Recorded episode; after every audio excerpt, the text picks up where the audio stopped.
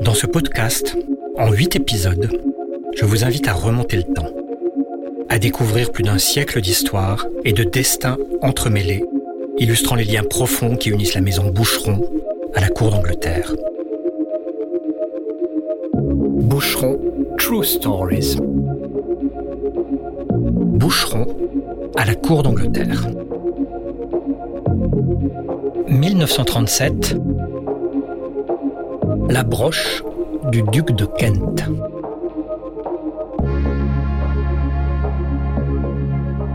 C'est une demi-page dans l'un des livres de la boutique Boucheron de Londres.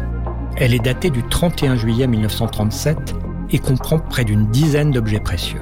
Bijoux, accessoires, deux cendriers en argent, un nécessaire de beauté en or serti de saphir, deux clips d'oreilles en rubis et un double clip broche en diamant et aigue marine.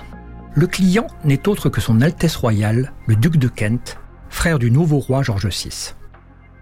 Plus beau, plus élégant que ses trois frères aînés, le duc de Windsor, le roi George VI et le duc de Gloucester, le duc de Kent a épousé en 1934 la princesse Marina de Grèce, une des plus jolies princesses d'Europe. Ils ont déjà deux enfants, Alexandra et Edouard. Un troisième, Michael, viendra au monde en 1942. Esthète et collectionneur, le duc est bien connu des antiquaires, des maisons de vente aux enchères et des joailliers.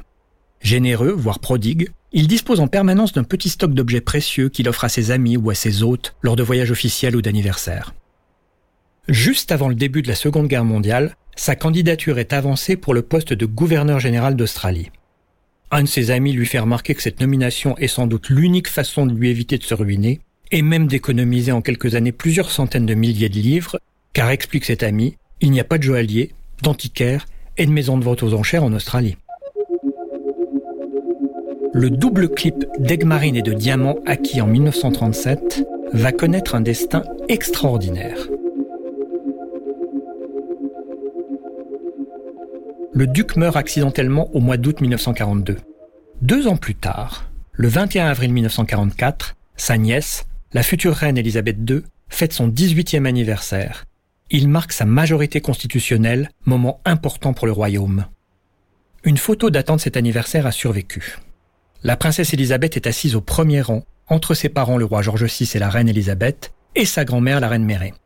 Derrière eux se tiennent la princesse Margaret, deuxième fille des souverains, et ses oncles et tantes, le duc et la duchesse de Gloucester, la duchesse de Kent et le comte et la comtesse de Harwood. L'Angleterre est encore en guerre. La circulation des produits de luxe est totalement interrompue et le stock des joailliers londoniens est très réduit. Le double clip d'Aigmarine et de diamants signé Boucheron, qui est sans doute resté dans le coffre personnel du duc de Kent, est l'un des cadeaux de la famille royale à la princesse Elisabeth. Devenue reine en 1952, elle le portera tout au long de sa vie, et notamment pour son dernier portrait officiel.